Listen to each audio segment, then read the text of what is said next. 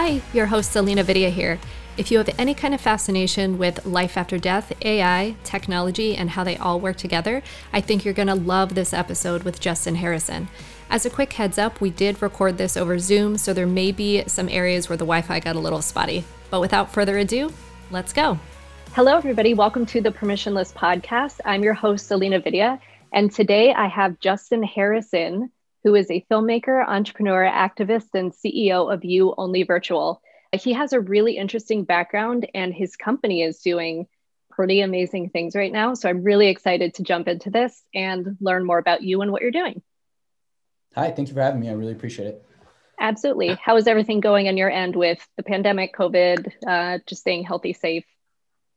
Uh, it's wild. I had COVID. I was uh, I was a recipient of COVID. I would not recommend it if anybody out there is thinking about trying. Stay away.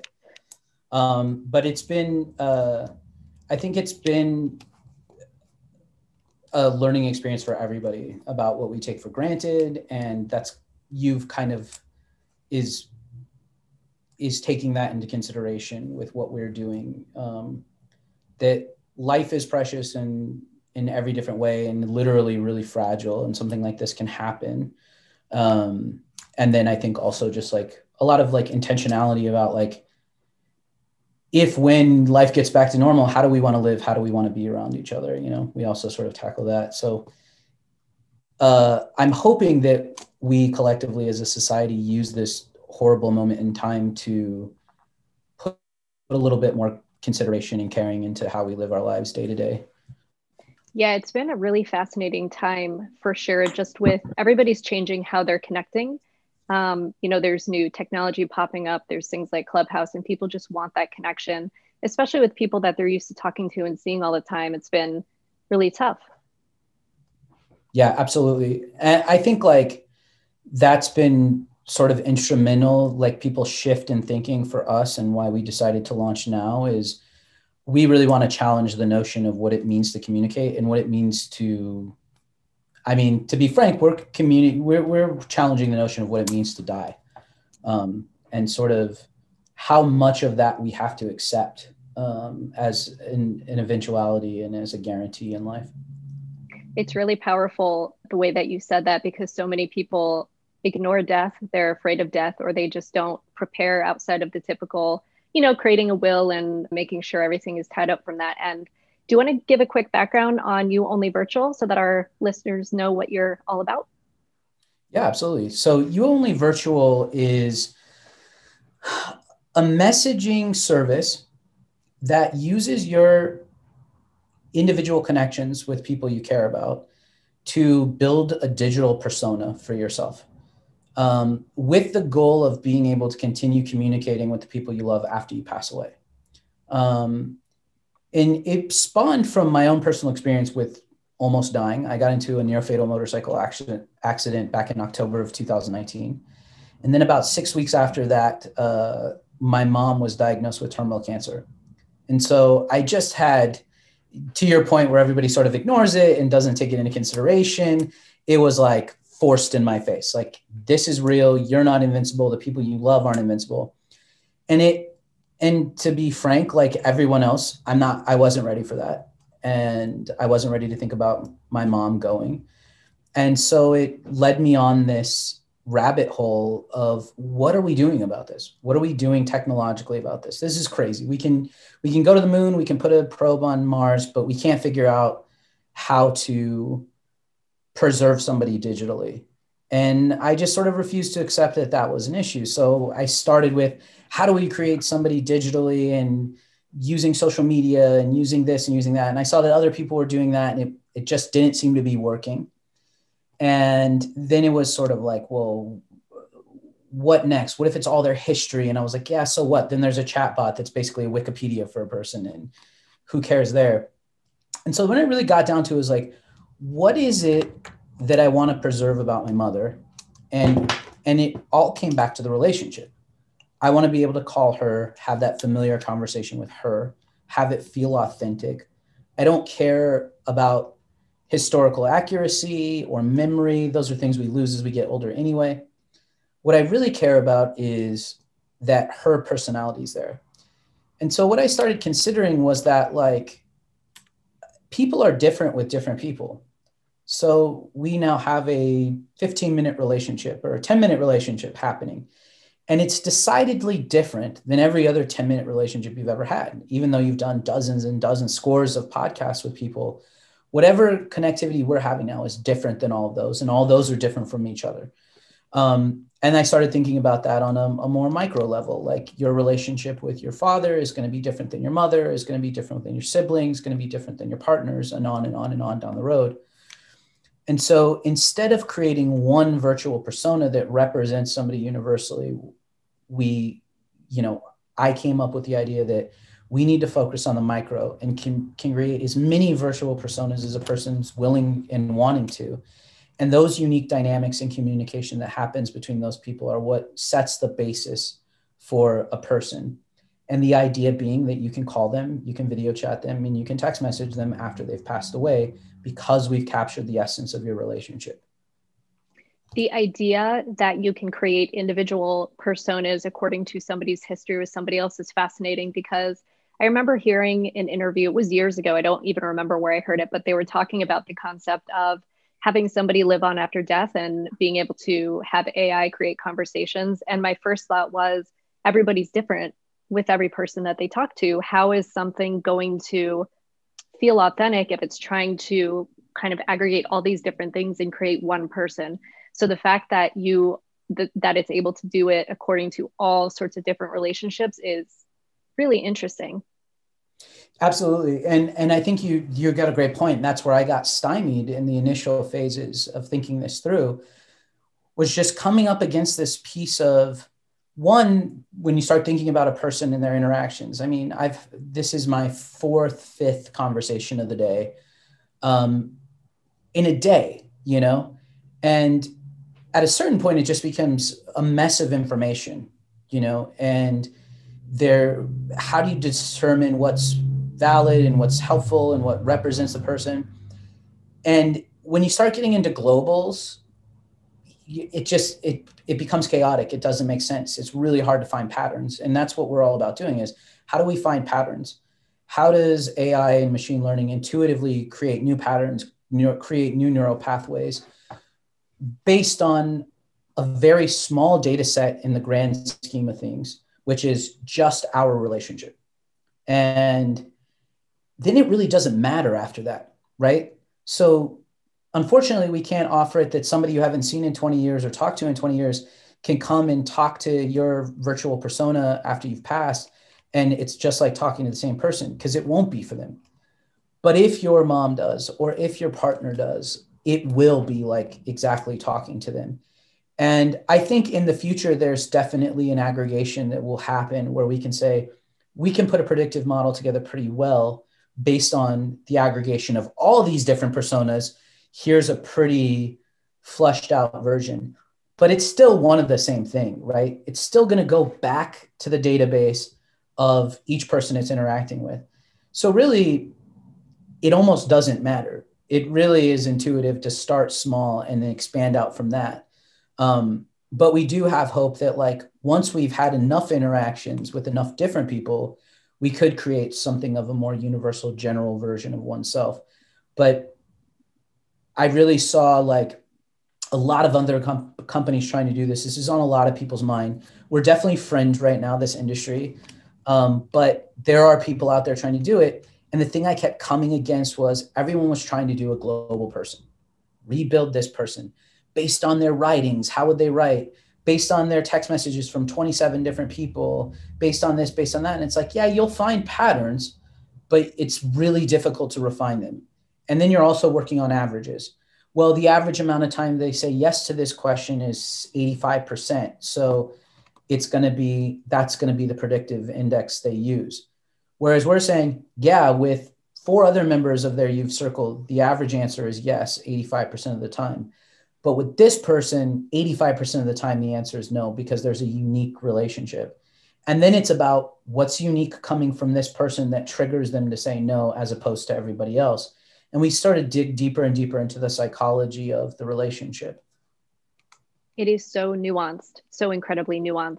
So you have a background as a so you went through a couple things from stand-up comedian to filmmaker and you worked at companies as I believe a producer. But what I want to talk about is this area that you've moved into that has to do with AI and a lot of tech. It is something where it's pretty brand new to everybody. So, did you have any mentors, or how did you go about even starting the process of understanding how this could work?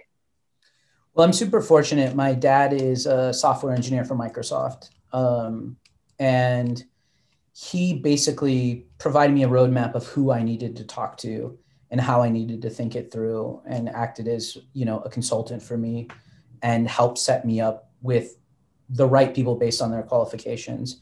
And then just a lot of conversations over wine about like how would I make this work and what would I do? And you know, to your point, it is so new. And to call anybody an expert in this field right now is like you're an expert for what we know but we're learning new things every day.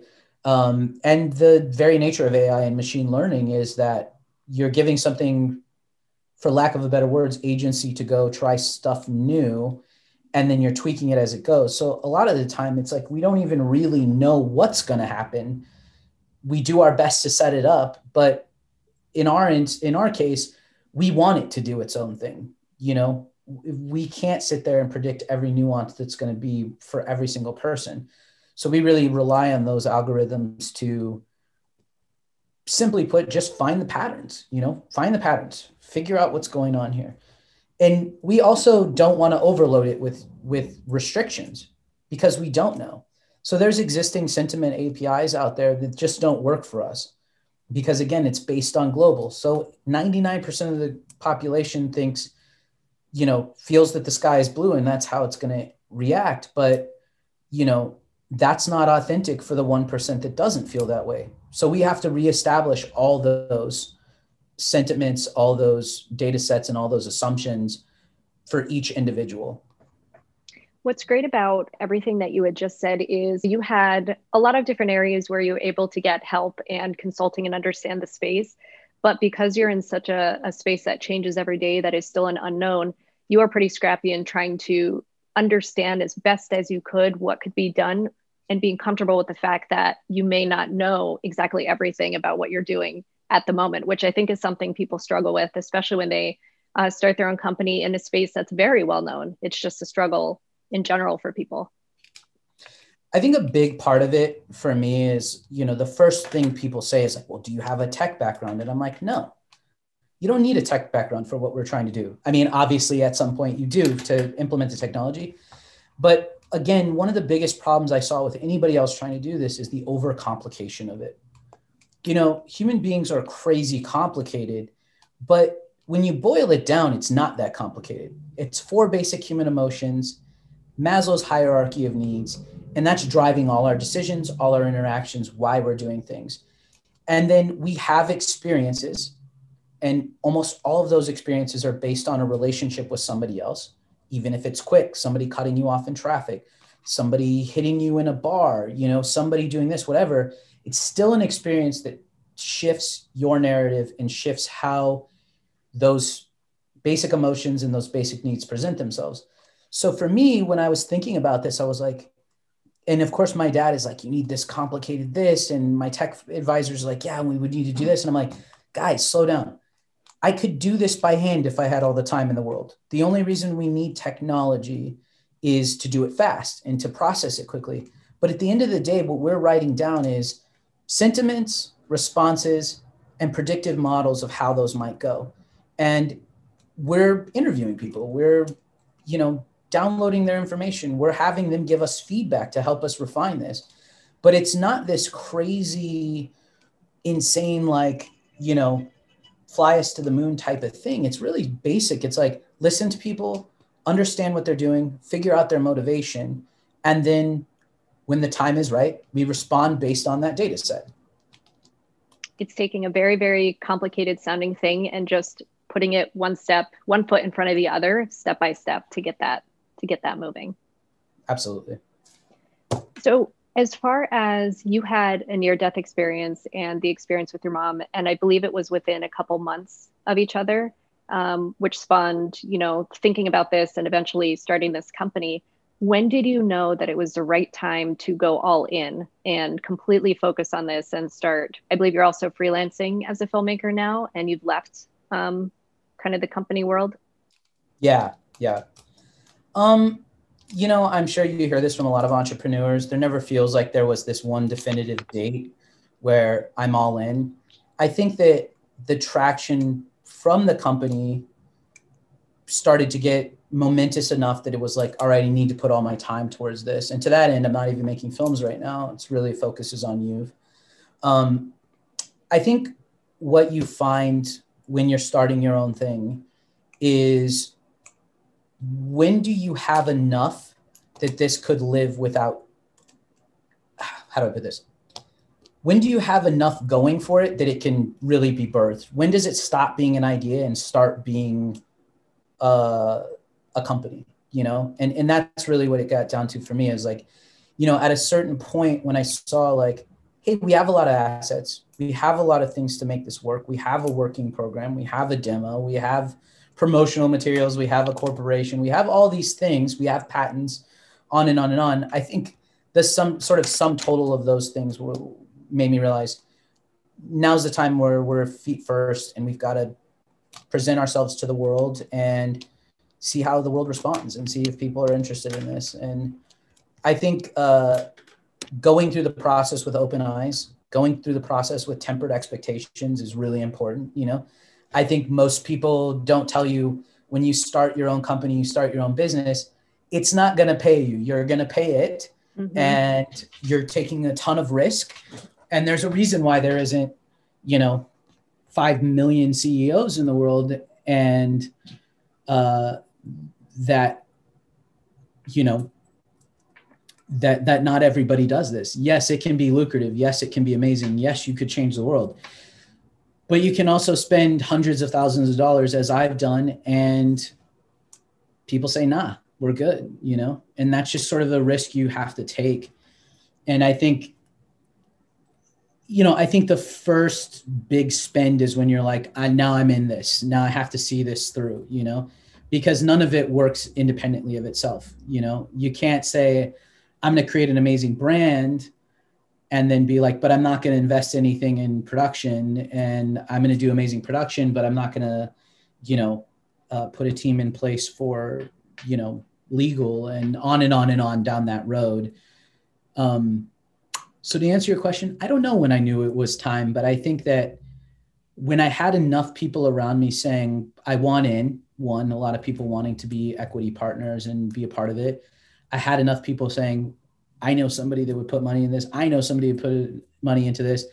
I started to feel like, okay, there's interest. It's time for me to ask a bigger population. And part of that means being completely ready, which means putting a lot of time and effort into getting us ready for that.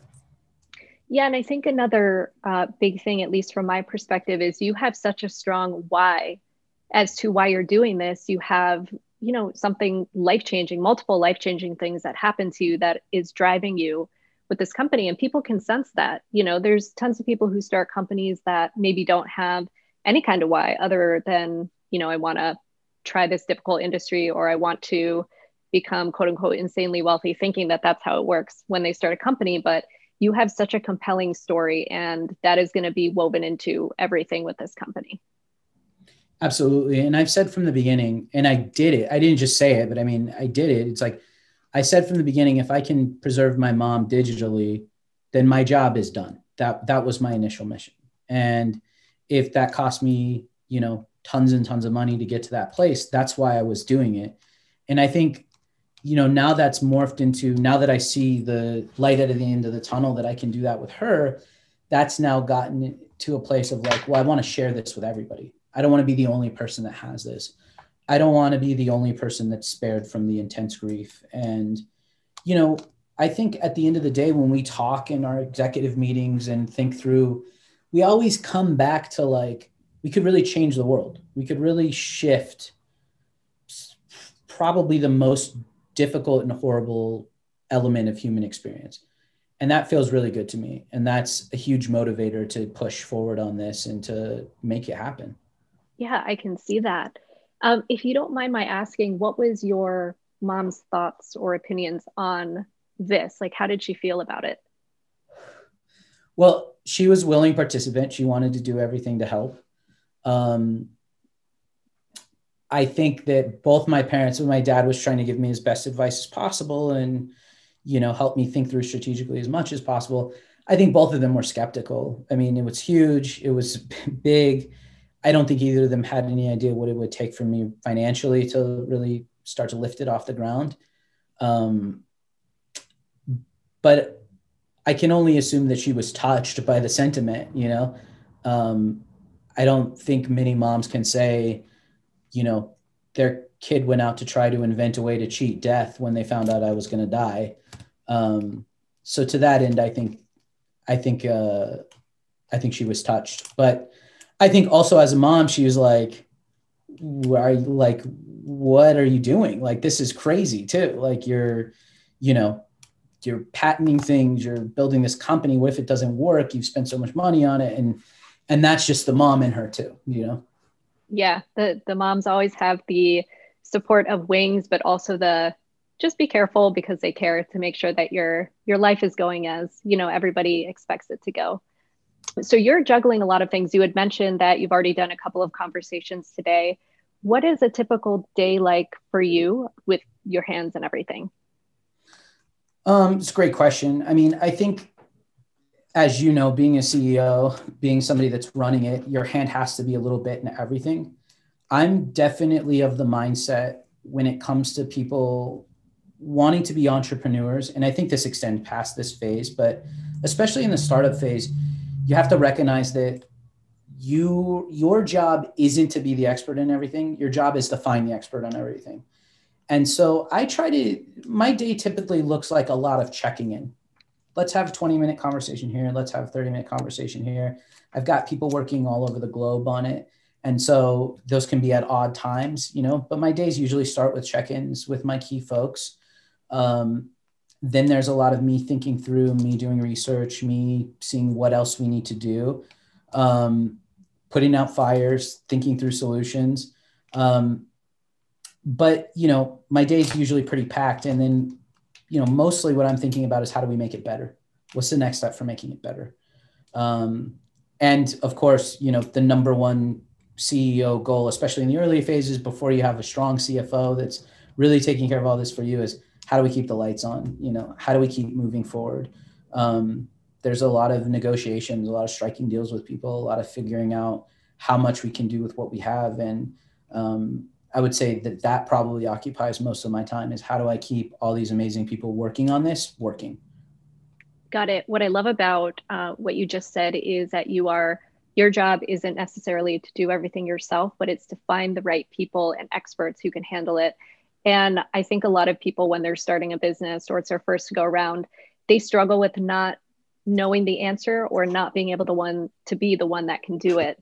And it is so important to if you don't know the answer find someone who does. There are plenty of people whose expertise falls where it might be a weakness or just an unknowledgeable space for you and lean into them. Everybody loves to work on things that they are great at and they're going to be more than willing to help when they believe in the company and the mission absolutely no and i, I think that it really i mean the best advice and, and i've worked in management and my own companies for a long time but the best advice I can give to anybody entering the world of entrepreneurship or wanting to be senior leaders in business or anywhere, frankly, is you have to have trust in your team. You know, you have to understand that there are people who know more than you.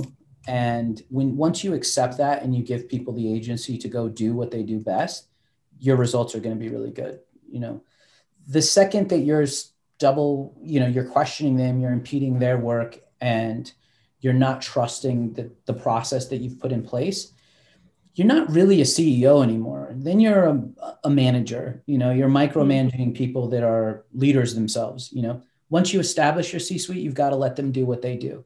And the more sort of meddling and micromanaging of the small things you do i think the more detrimental it becomes to your business i agree 100% I love asking this question because everybody has different methods to their madness. do you have any kind of productivity, time management, self care, mental health, any kind of tips that you can share for what works for you? Um, I think not as many as I should, of course. Um, I think that I try to draw draw out times that are really like protected. So if I'm spending time with my family, um, I do the work ahead to make sure that everybody's taken care of in the company, and I can be ghost for a while.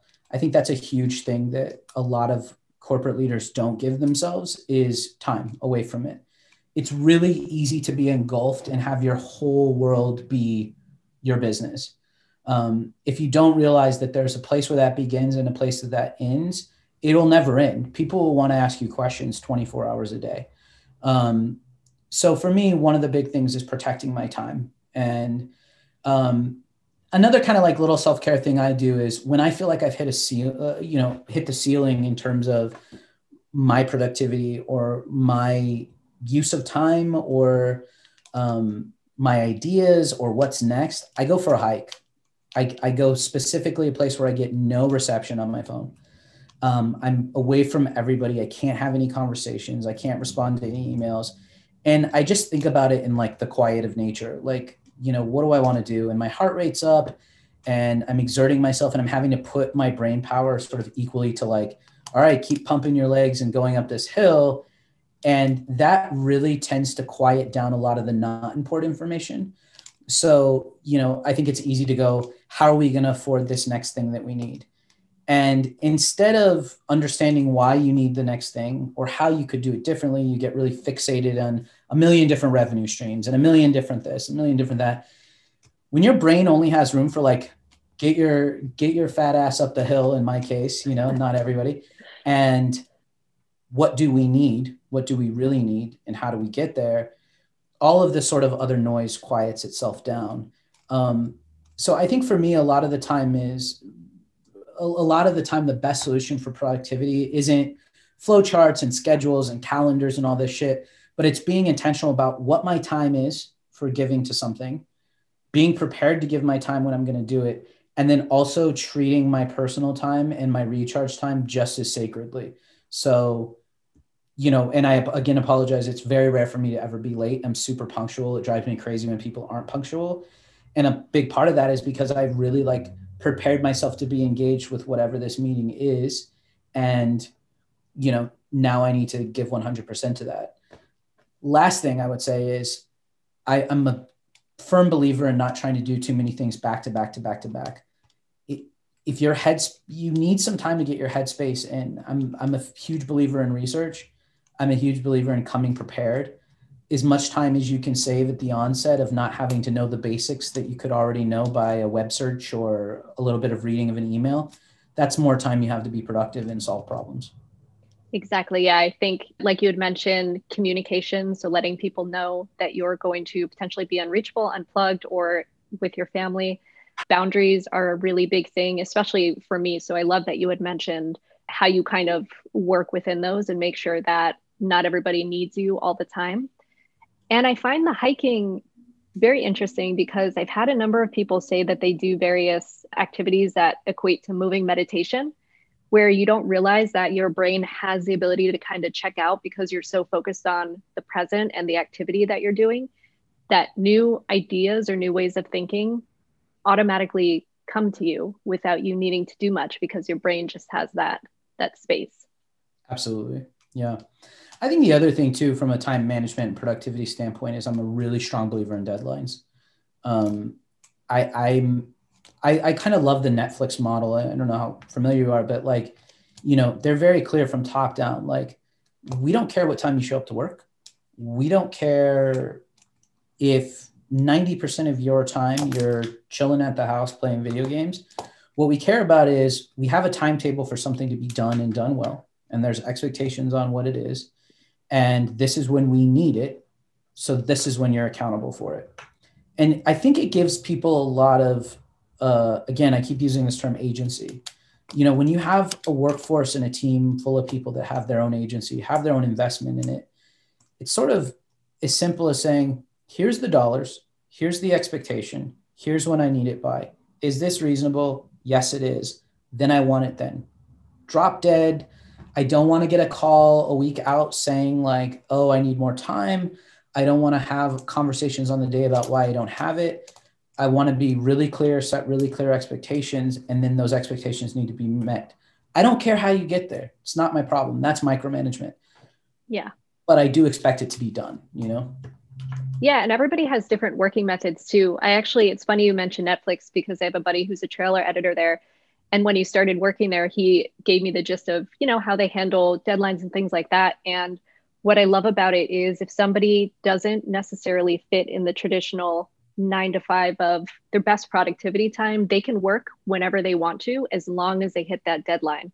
And I believe that gives everybody the opportunity to do their best work. Not everybody works the way other people work. And if you can tap into what's best for you and you have the agency to work that way, it's really impactful. Absolutely. I think it also just values people, you know. I I, I always found it so, you know, my last executive role working under somebody, you know, the person insisted that we be in at a certain time in the office and you know that these were the times and whatever and and I was sort of like nothing against Starbucks but like we don't have an open close time there's not a customer waiting at the door to get something like we have big meta tasks that some people on my team think about better in the evening and you know just need sleep in the morning. And um, I, they're not a robot in my mind of trying to accomplish tasks on an assembly line. We're asking for people's brain power. And so if you want to value that then you have to let them operate within the space that maximizes that. Um, and i think a lot of a lot of a lot of leadership doesn't grasp that concept yet.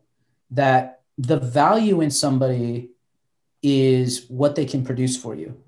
And so if you if you want the maximum return on your investment you know the roi has to be based on how you best utilize them. And that just is different for everybody you know? Some people work better remote. Some people like an office structure. Some people like this. Your job as a as a ceo baseline job, the most important job is understanding how to get the best productivity, to get the best ROI from your team of people. And if you're rigid in seeing how that happens or think that there's a cookie cutter method of doing that, you're not going to go super far. I agree. It's essentially throw out any kind of rule book that you thought existed and just go with what needs to be done at the time and how you need to work with people and don't try to set any expectation as to what and how they should do it. Absolutely. All right so i want to be mindful of time uh, with this particular chat. So i have a speed round and i don't normally tell my guests the questions ahead of time so you're going in blind and i'm really excited to see what you come up with. All right so favorite book or podcast Oh, it's so hard. That's such a hard thing. Um, I love. There's this guy named I think his name is Dan Savage, and he does this thing called Hardcore History. And oh yeah. Six hour anthologies about like, you know, World War II or World War One or um, and it's just it it's so engaging, and I'm a huge history buff. Like I love history. All right, next one. Two songs that get you pumped up. Uh, definitely the Weeknd. Um, I'm drawing complete blank on it. Uh, biggest song he's ever done, huge hit in 2019. Um, uh, Blinded by the Light. Uh, that's like my hype song. Like get that was 2019. Yeah. Wow. It I think it was ended 2019, so it really hit 2020. Um, I'm like super old school with this one, but I love DMX. Any DMX gets me hyped to like work out, to like whatever um, yeah, I would say I would say the the Weeknd is like my jam, and then the Black Keys "Lonely Boy" is just like such like an energy song and such a vibe to it. That's a good jam for sure. So, out of these four words, what do you feel got you to where you are now, and which one do you want to build upon? Boldness, adaptability, fearlessness, and confidence. Oh God, I have to choose one of those. I think boldness. I think boldness actually honestly could encompass at least two of the three other. Um, but without it, all those other things are rendered fairly useless. I think to be a CEO, to be an entrepreneur, you have to be bold. Um, you can be afraid and you can be measured and you can be unconfident. Um, although I do think boldness and confidence go hand in hand. Um, and if you want to be successful, it's adaptability. And I think that's the thing I would build on more. If there's one piece of advice you could give somebody that wants to live a permissionless life, what would that advice be? Well, I mean, it would go back to the last question be bold. You know, um, if you're waiting for somebody to give you permission, um, you've already failed. Then there is no gatekeeper. Uh, there's no magic person in the sky. Something I spent a lot of time telling filmmakers about. Everybody was sort of waiting for their quote on big quote unquote big break, and it was steeped in this like belief that there's some magic person at the movie studios waiting to hand you the keys to the lot, and at the end of the day, if you want it, go take it, and you have to be bold to do that, and you don't have to be confident, and you don't have to be unafraid and, you know, in some circumstances, you don't even have to be adaptable. But first and foremost, like you have to have the bold hubris to go and say, I'm going to do something. I don't give a shit who says it's okay for me to do. I'm, I'm on my way to do it. The only gatekeeper is literally ourselves. We gatekeep ourselves and we don't even realize, especially in the entertainment industry, there's so many things that you can just put a foot forward and try to do without waiting for anybody else to open that door for you. Absolutely.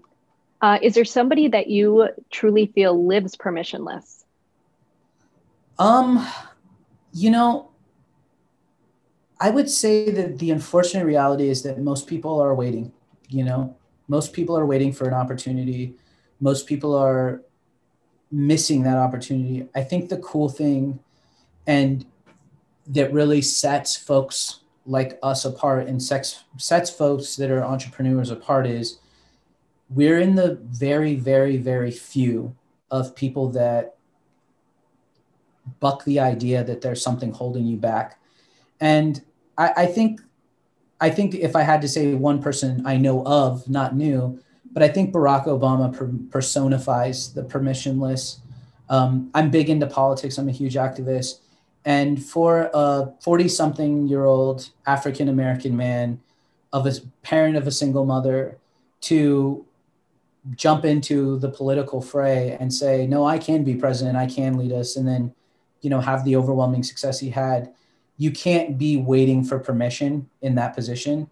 And I love everything about how, what, when he did that, and knowing internally that he was like, this is what I'm going to do, and I don't need somebody to tell me I can. Absolutely. And I'm going to interrupt this speed round just briefly. I wish we had more time because you also you mentioned you're an activist too and there's so much stuff that we could dig into. But is there anything that you've learned in that specific area that has made you successful with it, whether that's understanding how people are communicating, how were you able to reach and help change people's minds? Um, you know, I think that everything good that I've learned has come from activism, has come from social justice work. I take a little bit of approach that I think is the popular narrative. I think everyone needs to be heard. Everyone's voice needs to be in the room. Now, whether you act on what everybody's voice is saying or not is completely based on the greater good and whatever. But I think just creating the equity for everyone to be heard shifts people's perspective and it shifts their narrative and even if they don't agree with the final outcome or it's not everything they had hoped for, knowing that somebody heard them out and listened changes the whole paradigm. And I think that that can be applied to anything you do, and it has to be applied to anything you want to do that's bold and creative and different because the people around you need to have a voice in it too. And you need to value it. And most importantly, they need to understand that they have a voice. And it just goes back to valuing people. Um, and that is the core the core statement I live by. Like, hear everybody, give everyone space for their voice. You don't have to do what they say. You don't have to go the direction they want you to go. But ultimately, it's not altruism. What you can get from hearing people and hearing people in all different positions and all different walks ultimately adds so much value to you. I mean, it truly, I actually, I was recognized at one point um, because unintentionally, I had a, a crew that was all uh, people of color and women, um, which for me didn't mean shit, you know?